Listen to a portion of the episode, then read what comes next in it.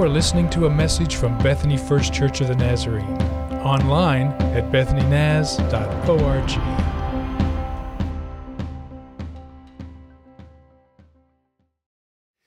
I still sometimes can hardly believe that what I get to do is study throughout the week, and whatever God teaches me, I get to come in here on Sunday and I get to share with you what God's teaching me. I love getting to do this, and some days I just feel like, who gets to do what I get to do? It's one of those days where I come really excited about sharing what I've learned because I believe it can be a huge help. It's been a blessing to me. Hope it blesses you as much as it blesses me. So, let me just begin by saying, did you hear about the guy? Now, I know that we're in November. So we're coming to the end of the year, right? And we got Thanksgiving this week, and then we just got about a month or so left, and then we're into 2024.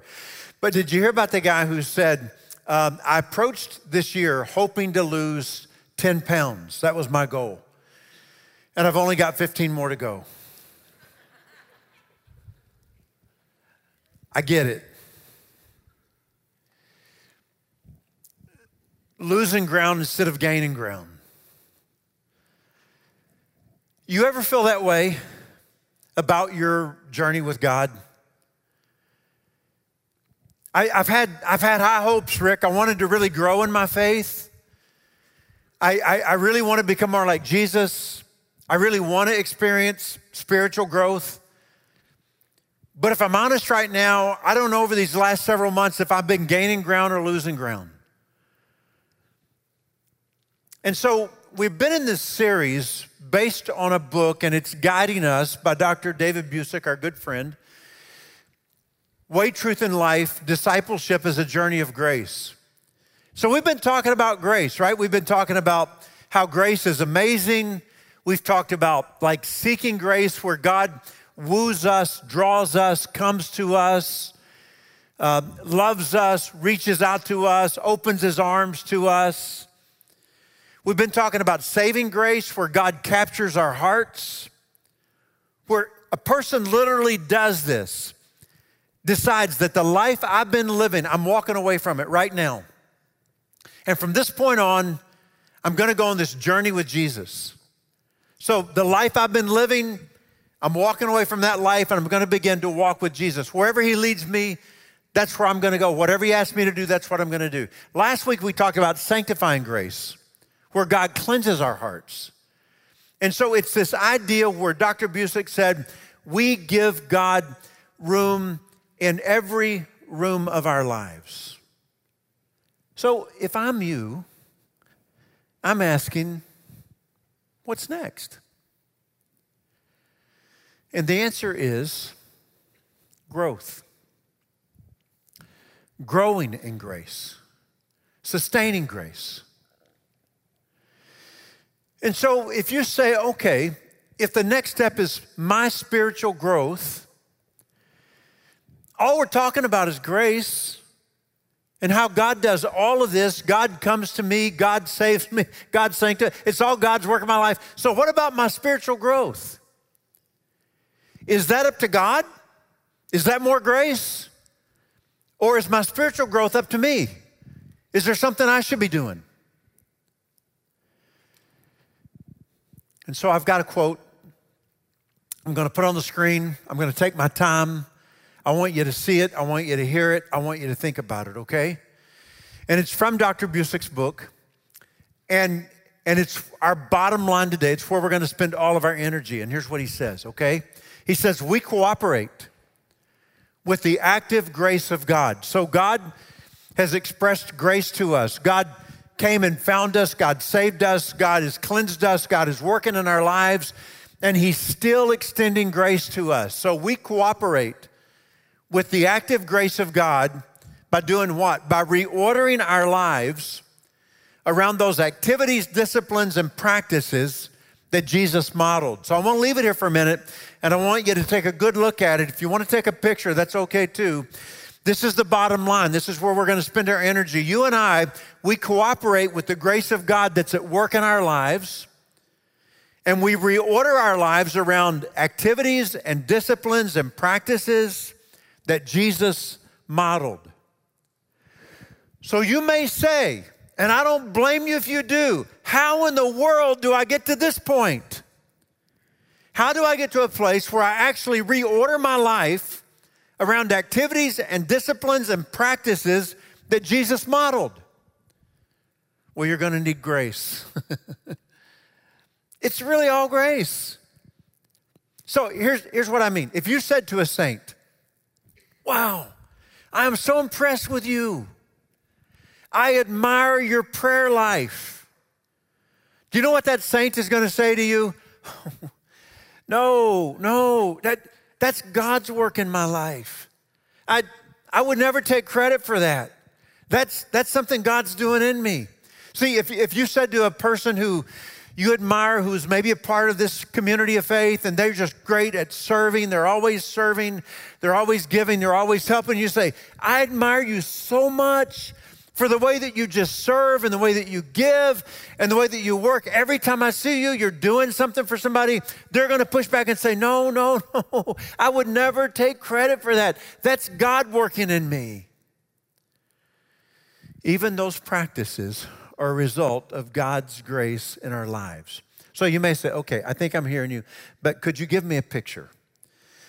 Could you show me what you're talking about? Could you give me a picture of what that looks like? So if you said, here's a group of people and they're living out what I'm talking about, what would that look like in a group of people's life? If they really have reordered their lives around the activities and the disciplines and the practices that Jesus modeled, can you show me a picture of that? And I can.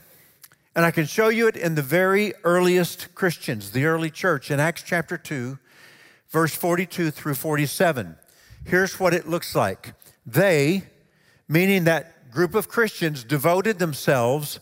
It doesn't mean that sometimes they did it. If they felt like doing it, they did it. No, this was devotion. This is what we are giving ourselves to. They devoted themselves to the apostles' teaching in other words, we're going to show up on a regular basis and we're going to we're going to be instructed, okay? And to fellowship. In other words, we're going to keep getting together. That's really important. To the breaking of bread, this probably refers to the Lord's Supper and to prayer. They devoted themselves to these practices and activities and disciplines that Jesus modeled. Everybody was filled with awe at the many wonders and signs performed by the apostles. And all the believers were together and had everything in common. What does that mean? Well, it means they sold their property and possessions to give to anyone who had need. That's what it means.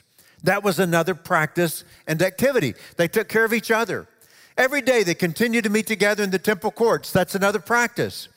They broke bread in their homes and they ate together. See, it's biblical. Come over, let's eat together.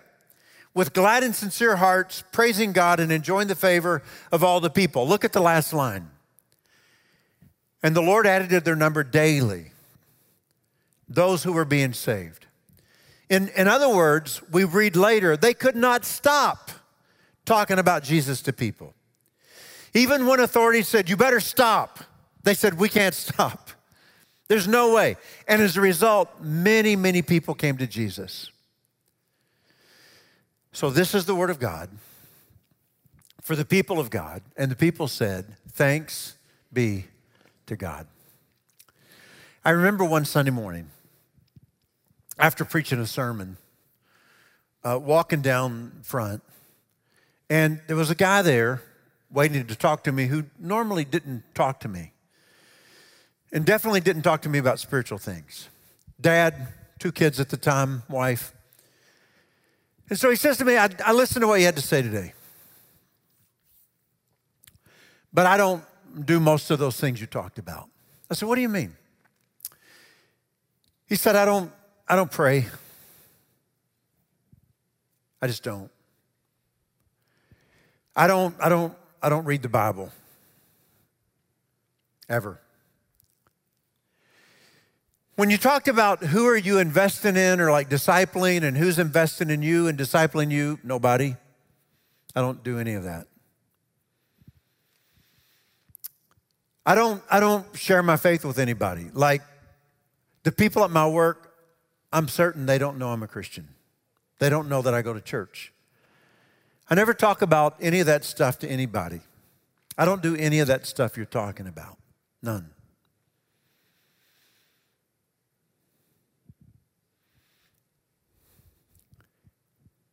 He was at the point of decision.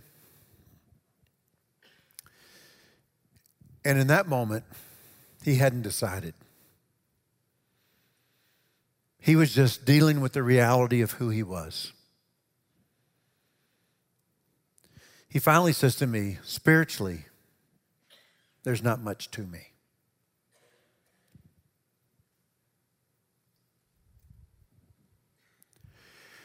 Now, to understand what's going on in Acts chapter 2, understanding the context is crucial. Okay? What's going on? You might say about that guy, well, Rick, he should be, he should be praying. He said he doesn't pray, he should be. Okay. And he should be reading his Bible. That's what he should be doing. He should read his, he should read his Bible every day. He should have a one-on-one time with God every day. That's what he should be doing. I'm, okay, I'm, I'm, I'm, i think that everybody should be having one-on-one time with God, and he should be going to church every Sunday. He should never miss, and and he and he should be in a group. That guy needs accountability, is what he needs. He should be in a group, and he should be serving somewhere. That would help him a lot if he was just serving somewhere. And was he giving? I don't know. I don't look at what people give. Well, he should be giving, and he ought to be telling his friends at work about Jesus. That's what he should be doing. And, and I would just be like, okay, I, I don't disagree with any of that. I think that all of us should be doing all of those things. But here's the problem you should is not very effective. It's not with me. I, I'm just going to confess to you that I'm one of those people, I do not ever appreciate it when somebody says to me, You should do this. Annette, am I telling the truth? Am, I, am uh, raise your hand, just give a witness. You want to stand? It's okay. She would tell you that living with me, she has to kind of guard herself from saying, Well, you should do this. Because I'm I get quiet when she says you should. I mean, if somebody comes up to me at church and says, You know what, you should, you should read this, I'm like, On the inside, I'm not doing well. On the outside, I'm smiling. You know? Do you know what Jesus said to these believers? In this context, he doesn't say you should pray, you should read, you should give, you should serve, you should share, you should. Do you know what he says you should do? Wait. Just wait. But I think I should be. No, wait. But what if I. Wait. Wait for the Holy Spirit. Because when the Holy Spirit comes on you, then you're going to receive power. And everything you do will be infused with power. And you will witness. What you need is power. So, Dr. Busic, in this chapter, and if you haven't read it, spend the rest of the week with it, read it, devour it, digest it, pray about it, contemplate it. He says, we need grace for both pardon and power. So we don't just need to be forgiven of our sins, but we need power to live the life. And he says, either extreme is dangerous. If you say, you know what, I just want to be forgiven, that's all I want. I just want to get better, feel better. I got guilt hanging over me for sin. I just want, I just want pardon, grace, okay? That's if you say all I'm wanting is just grace for power to live the life. I just got to live better. Either extreme is dangerous, and he calls them this. The one extreme leads to antinomianism, and the other extreme leads to legalism. Now, you may say this is a new word for me. Interestingly, this is Thanksgiving. In 1621 is when we kind of date the first Thanksgiving feast. In 1638, the pilgrims had a major theological discussion, debate, division in the eastern part of the United States. Do you know what it was over? Antinomianism. Let me give you a definition. At the core, antinomianism would say God doesn't really care about how we live. We're covered by grace. I, I can really do whatever I want to. I mean, I, it, I, I, I'm not bound by any moral code. I don't even have to keep the Ten Commandments for heaven's sakes. It's all covered by grace. If I sin more, then I just get more grace. And today I see something like this in society. I, I, think there's a mindset that just says, hey, relax. God's relaxed, you should relax. You're all uptight about being moral and you feel bad when you do things wrong. Just relax. God's good. You're okay. Grace covers all that stuff. That's the extreme. The other extreme is legalism. Legalism would say it's an overemphasized notion that obedience to rules is necessary for salvation. So it, it, would, it would be a person who says, I know that I'm saved by grace, but not really. I mean, my salvation is really dependent on whether or not I read my Bible enough, I pray enough, I go to church enough, I give enough, I serve enough, I share my faith enough. If I do all those things, then yes, I will be saved.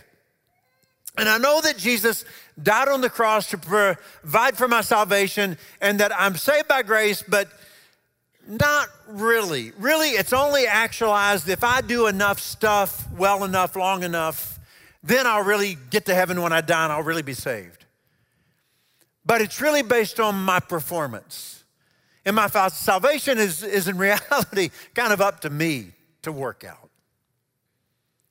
But that's not what the Bible teaches, neither extreme. So you're feeling tension right now. Embrace that tension. That tension is healthy. So, am I saved by grace? And after I become a Christian, so what about works? And how much do I do? And how much is dependent on God? How much is it dependent on me? Is, is it all grace? Is it all rules? And here's what the Bible teaches. You ready? Philippians chapter 2. Continue to work out your salvation. Work out my salvation. It's up to me. With fear and trembling, mind you. But read the next sentence. For it is God who works in you Oh, that's grace. To will and to act, to want and to behave in order to fulfill His good purpose. Do you see where this is going? We don't work to earn grace. We cooperate with the grace that is given to us Do you remember it was Dallas Willard who said, Grace is not opposed to effort, it is opposed to earning. Grace is not opposed to effort, it is opposed to earning. Paul said it this way in Ephesians 2 You have been saved by grace, not by works. But you are God's handiwork, created in Christ Jesus to do good works. And so let's take the remainder of our time and talk about what it looks like to cooperate with God's grace, okay? So let me tell you a story. Let me take you back. We've talked about the early church, all right? Now let me take you to the 1700s, okay? There were a couple of, uh, of very strong preachers in the 1700s that has left an impact on the world, all right? Um, one of them's name is John uh, George Whitefield, and the other is named John Wesley. Do you know what 7th, 18th century, rather, England was like? It was the time of the Industrial Revolution, meaning that industry was big in the cities, and it was the first time we'd ever seen anything like this. So you have factories, and you have mills, and you have mines, and it's all happening in the cities, okay? And so people are leaving their homes in the rural areas and moving to the cities because we can get work we no longer scratch a living out of the dirt. We can actually get a job in a factory. The, the, the delusion of all of that was that the people running the factories and owning the factories were rich. The people working in the factories were living in great poverty. Um, they left their urban, I mean, their rural life to come to the urban centers and and there were the vices of the urban centers. Alcoholism was out of control. Child labor had become a real issue. Children working as young as five and six years old in factories. The poor were getting poorer, the rich were getting richer. And where was the church in the midst of all of it? It was sterile, it was ineffective, it was not good. George Whitefield was a famous preacher. He was a really good preacher. People loved to hear him preach. And so they would come out to hear him, sometimes by the thousands.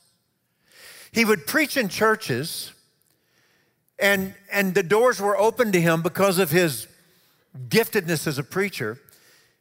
But he became pretty strong in his preaching, finally leaves England to go to America because the new settlement, there were problems and he found a need for an orphanage in Georgia. He decided to go back to England and raise money to build an orphanage in Georgia. However, the doors of the churches had closed to him because of his harsh, true biblical preaching. And so he just began to preach out in the open air. He would preach in parks, in schoolyards.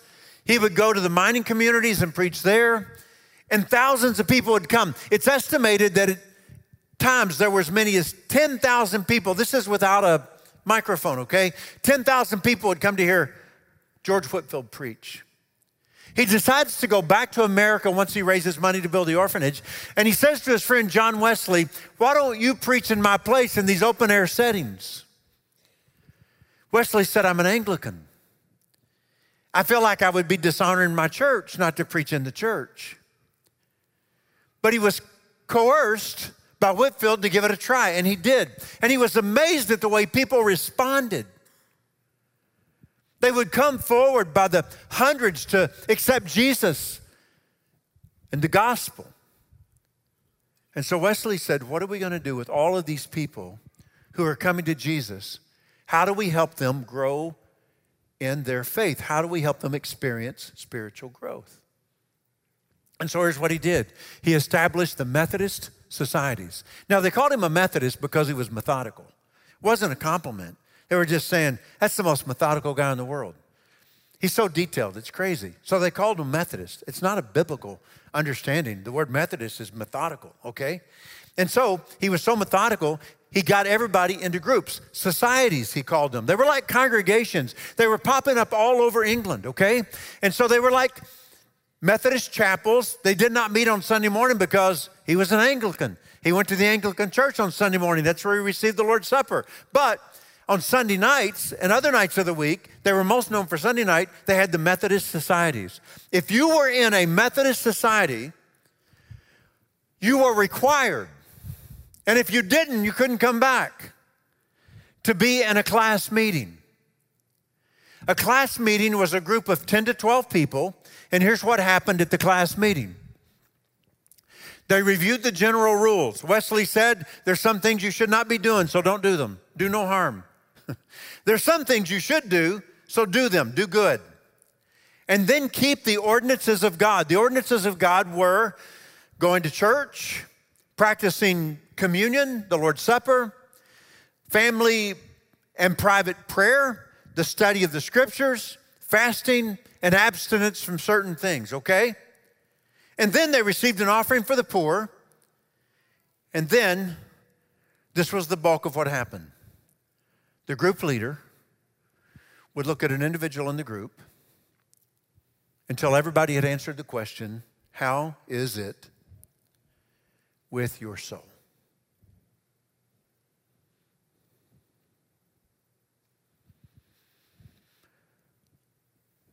So, Tristan, you were in a group this morning. What if the person leading the group would have said, Tristan, come and stand with me? And you came. And the person said, Tristan, I want you to share with everyone else in the group how is it with your soul? We'd like to hear if you've been tempted to sin and how you overcame or if you overcame. We'd like to hear you talk about your prayer life, your Bible reading life. We'd like to hear you talk about how you're growing in your faith. We want you to talk about how you're treating Haley and how that relationship's going and are you honoring God in that way? And on and on and on. I mean, I think if it was us, we'd all be staring at the carpet, right? Oh, poor Tristan. He's got to share all this stuff in front of everybody. But that's what they did class meetings. Do you know that when class meetings were required, that the Methodists grew from a couple of thousand to two and a half million. It was not about information, it was not instruction, it was about transformation. It was look me in the eye and tell me how it's going with God. Practices, group life, prayer, fasting, study the scripture, worshiping together, all those things. Wesley said in his later years establish class meetings and form societies wherever you preach and have attentive hearers. For wherever we have preached without doing so, the word has been like seed by the wayside. You remember that famous preacher I told you about, George Whitefield, who was really a better preacher than Wesley? He's not responsible for the Methodist movement or what has now been known as the Wesleyan Revival. Here's what he said late in his years. He said, My brother Wesley acted wisely. The souls that were awakened under his ministry, he joined in class, meaning class meetings. And this preserved the fruits of his labor. Listen to his last statement This I neglected, and my people are a rope of sand. Meaning, I've got no idea what happened to them.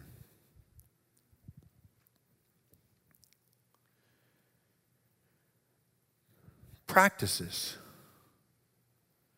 activities, disciplines that Jesus modeled can become means of grace. It's a phrase that Wesley coined. The idea is that God uses many things to grow us spiritually. They become grace in our lives, channels through which God helps us grow. And so let me tell you about a personal experience. A few years ago, read a book by a preacher, a pastor, and he said, I began to survey people in my congregation and ask them, tell me about a season in your life where you experienced spiritual growth. And he said it came down to about five things. I was intrigued by it. And so I started conducting my own survey informally. Everybody that I would eat with, or everybody that I would have a conversation with, or anybody that I got a few minutes with, or if I would teach in a class or something like that, I would ask people to respond. And I would say this to them simply Tell me about a season in your life when you grew spiritually. What was going on when that was happening? And it came down to about six responses. Here's what people said to me six practices. I found a church. I started worshiping with these people. Something was going on. The, the, the worship, the music was drawing me in, and, and the teaching really connected with me. And I'm telling you, when I look back on my life, it's when I found this church and I was worshiping with these people, God began to change me. Or people talk about one on one time with God. I've got people right now saying to me, I started reading the Bible through last year. I'm reading it through again this year. I can't tell you, Pastor Rick, how God is growing me because of the time that I'm spending one on one time with Him and in my Bible and in prayer. I, have had other people tell me that a group of people surrounded me begin to invest in my life, begin to pray for me, begin to lead me, begin to work with me, and I begin to grow in my faith. Others talk about, I went on a missions trip. I grew more in two weeks than I've grown in the last 20 years. Something happened to me on that trip. God changed me. I've had people tell me we made a pledge when we renewed the sanctuary and the, and the campaign called Beyond my faith grew more because I watched God work in my life in such a powerful way. My faith is stronger than it's ever been. Or people talk about we invited our neighbors to church, and the result is we've grown spiritually. They become means of grace. Once in a while, somebody will say something like this to me Pastor Rick, I went to church camp and I came back. I'm so on fire for God. I just don't want it to burn out. You know what I'm saying? Or I went on this retreat and I came back and I was so fired up for God. I just don't want it to burn out. Or, or you know, I went on a missions trip and wow, I've grown so much of my faith on that trip. I just want to keep it, you know, strong and vibrant. Or, or somebody will say to me, like, I went through a sickness and I really grew in my faith through the sickness. Here's what I ask people When you were at that camp retreat or on that mission trip, were you guys doing this together? Oh, yeah, every day. Were you doing this? Absolutely. I mean, we set aside time just for one on one time with God every day. We're, oh, I got close to this group like you wouldn't believe. You guys were serving? Yeah, that's what we were doing there. We were sharing, we were giving. I'm like, well, no wonder you were growing in your faith. God was using these practices as a means of grace to help you grow. Even when somebody talks to me about sickness, and I really grew through cancer in my faith, I say to them, Were you more faithful to church? That's when we got faithful to church. Did you pray and read your Bible? That's what kept me going, Pastor. That's when I really began to pray and read my Bible.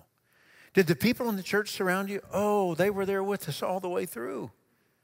And on and on. And I'm thinking, no wonder you were growing in your faith. Because God, by His grace, provided a means and you experienced growth. Here's what I've never had anybody say I've never had anybody say, I'll go back to the list one more time. Okay, um, I, I don't go to church and, and I do not pray and I do not read my Bible, mind you. I would never be in a group, that's weird. I don't serve anywhere. I don't give anything to anybody. Everything I have is for me. And I never share my faith with anybody. But I am growing in my faith like you wouldn't believe.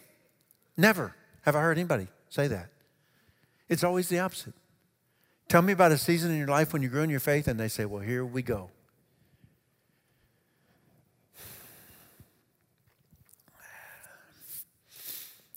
I think that it would be easy to say, okay, Rick, now I'm here and do, do, do, do, do this, do that, do this. No, you see, if it weren't for God's grace, I wouldn't even have a prayer life.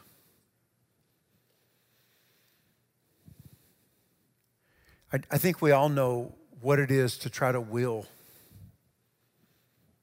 something better. If I just try hard enough, no, it takes grace. Every day it takes grace. The early church were shaped through practices, and God's grace was extended to them. So, in Dr. Busic's book, early in the chapter, I underlined a statement and then I put a star by it. Now, let me tell you something.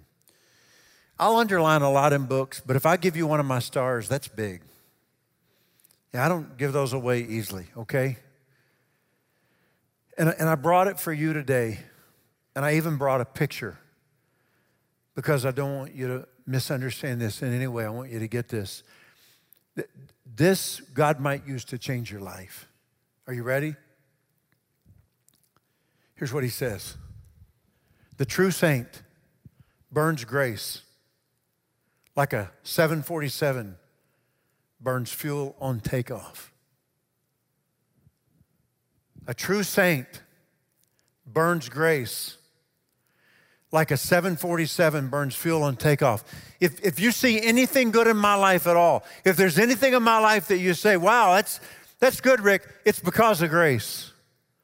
I am, I am burning grace every day like a 747 burns fuel on takeoff. If there is any good thing coming out of my life, any good thing coming out of my life at all, it's because God's grace is being extended to me and I am burning grace like a 747 burns fuel on takeoff. If you see anything in my life that you say, that's good, that's because of grace.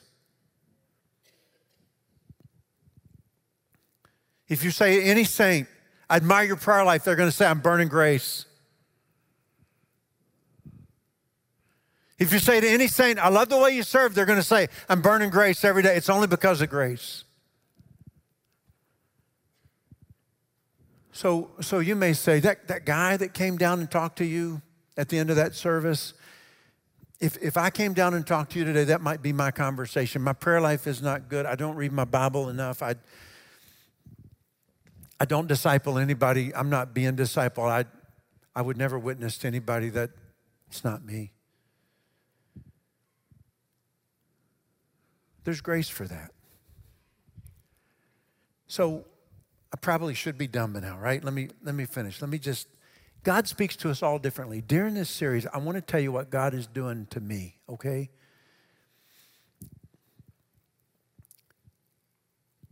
Every time I'm confronted in my life with something like, I didn't, that's not good, Rick.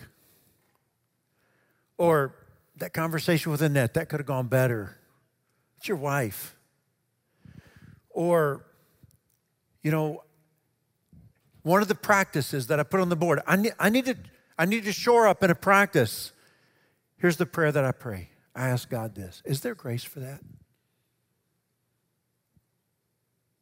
You got any grace for that? Every time the Holy Spirit speaks to me and challenges me, here's what I've been saying. Through this series, as I've been studying about grace, here's what I've been saying. Is there any grace for that, God? Because I know I'm on I'm not going to accomplish that. You got any grace for that? So, what if you begin to pray that with me? When, when you say, I'm, I'm coming up short, Rick, or the Holy Spirit speaks to you and, like, okay, yeah, I'm not where I ought to be there. What if you just said to God, You got any grace for that? because He does. We need grace. And so we just cooperate with the grace that God is already pouring out in our lives. So let me, let me pray for you. And then after we pray, we'll stand and we'll sing, we'll celebrate what God is doing in us and for us and through us. And you know the drill. If anybody ever wants to pray, you're always welcome to pray. That's always an option. You can come forward and pray. That's, that's just a free time that we have in the service where you can pray where you're standing, or you can kneel at your seat, or you can come to an altar, whatever you want to do. You know there's always an opportunity to respond in any way you feel like you should. So, God, here we are, knowing how much we need your grace. And for whatever we're dealing with in life, I believe you have grace for that. For wherever we're coming up short, I believe you have grace for that. For whatever you're asking us to do, and we're nervous about it, I believe you have grace for that.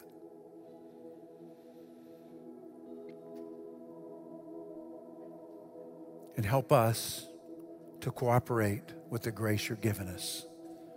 And I pray this in Jesus' name. Amen. Let's stand.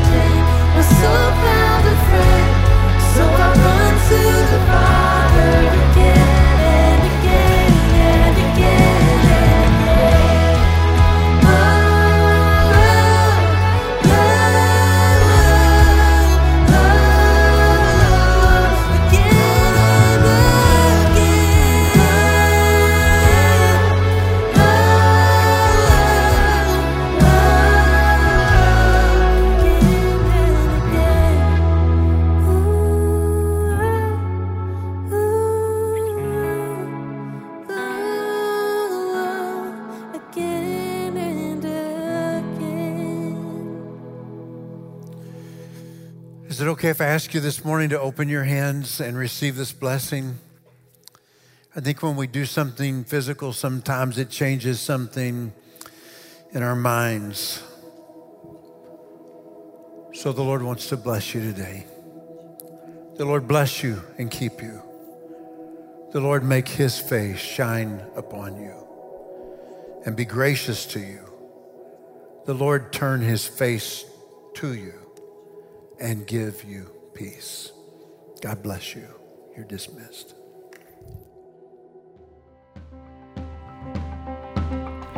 You have been listening to a message from Bethany First Church of the Nazarene. Visit us online at bethanynaz.org.